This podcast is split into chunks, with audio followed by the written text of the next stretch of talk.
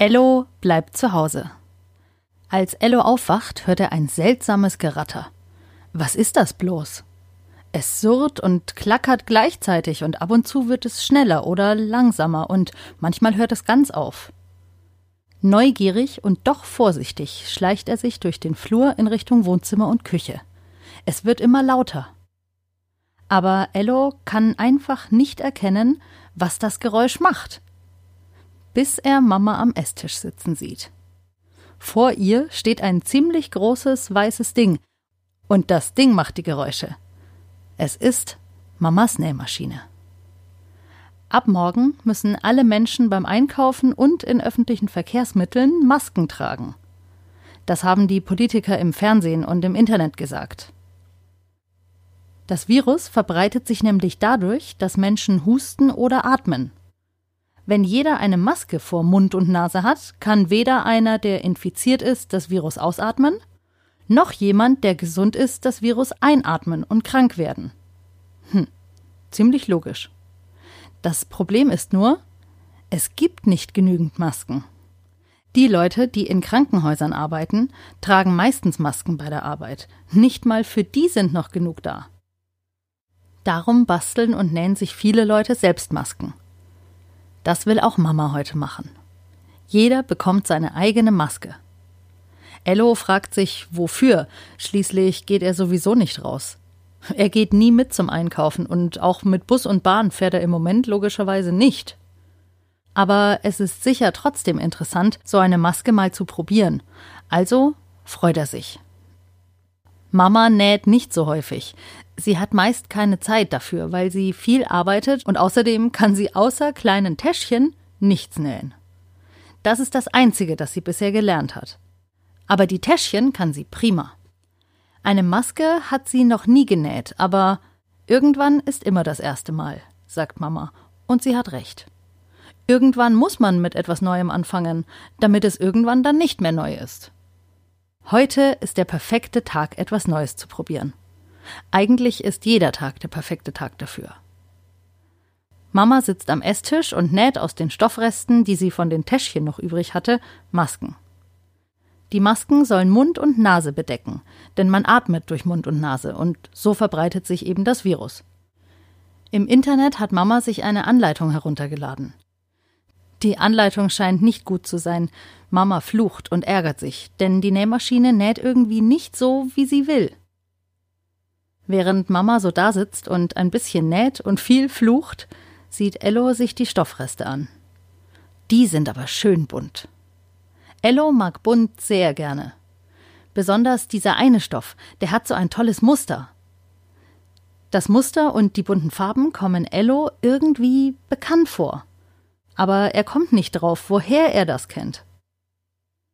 Papa hat gerade noch die Küche aufgeräumt und ruft jetzt Ich geh schnell den Müll rausbringen und verschwindet mit dem Müllbeutel in der Hand und viel Altpapier unter dem Arm im Treppenhaus. Plötzlich kommt Ello ein Gedanke in den Kopf und es fällt ihm wieder ein, woher er das Muster kennt. Moritz hat genau so eine Mütze und ein Halstuch mit genau dem Muster. Ach, sein Freund Moritz. Ello vermisst Moritz sehr. Im Kindergarten sehen sie sich normalerweise jeden Tag. Dass sie in den Kindergarten gegangen sind, ist inzwischen so lange her, dass es jetzt schon normaler ist, dass sie sich nicht sehen. Der arme Moritz hat sich vor zwei Wochen den Arm gebrochen. Er wollte seiner Katze Pixie hinterherlaufen, und weil Pixie sehr flink und wendig ist und Moritz nicht gut aufgepasst hat, ist er umgeknickt und hingefallen. Dabei hat er sich den Arm gebrochen, der seitdem in einem Gips steckt. Erst gestern haben Ello und Moritz sich beim virtuellen Kindergarten Mittagessen gesehen, aber sie hatten keine Zeit, zu zweit zu telefonieren. Das wollten sie eigentlich machen. Naja, jedenfalls hat Moritz eine Mütze und ein Halstuch mit genau dem Muster, das Ello gerade auf den Stoffresten auf dem Esstisch sieht. Mama näht daraus Masken, zumindest hat sie es vor.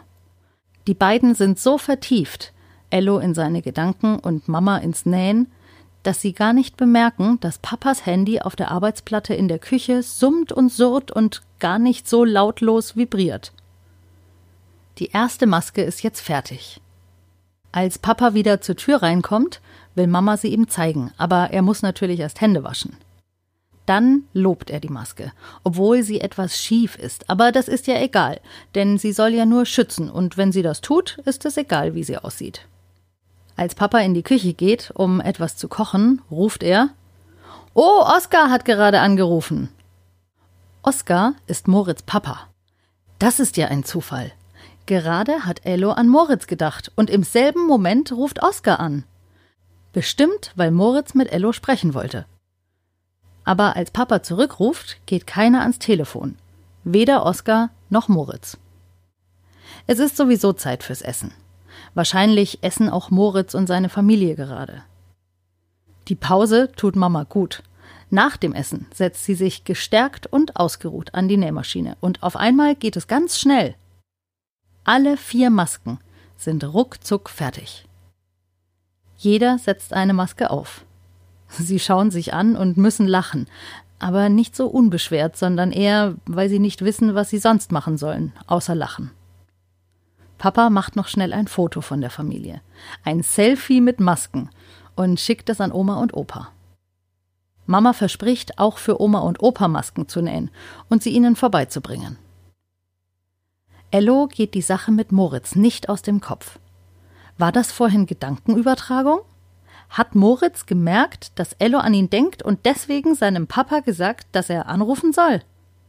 Oder hat Ello gemerkt, dass Moritz ihn gleich anrufen will und deswegen an Moritz gedacht? Seit ein paar Tagen schon fliegt immer wieder ein Gedanke in seinem Kopf herum. Der Gedanke an die Gedankenübertragung. Ello nimmt sich fest vor, morgen genauer nachzuforschen. Das war die 40. Folge von Ello bleibt zu Hause. Und ab morgen gibt's ja tatsächlich die Maskenpflicht beim Einkaufen und in öffentlichen Verkehrsmitteln. Aber wenn man sowieso zu Hause bleibt, braucht man auch nicht so dringend eine Maske. Seit fast sechs Wochen begleite ich euch jetzt jeden Tag mit Ellos Geschichten durch diese Zeit. Und weil das heute schon Folge 40 ist, habe ich mal nachgeguckt.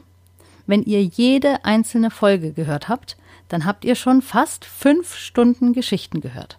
Und das ist eine ganze Menge. Ich freue mich jedenfalls, wenn es euch gefällt. Und noch mehr freue ich mich, wenn ihr mir eine nette Bewertung hinterlasst oder eine E-Mail schreibt über meine Website www.stephanieschmitz.de. Dankeschön. Und bis morgen bei Ello bleibt zu Hause.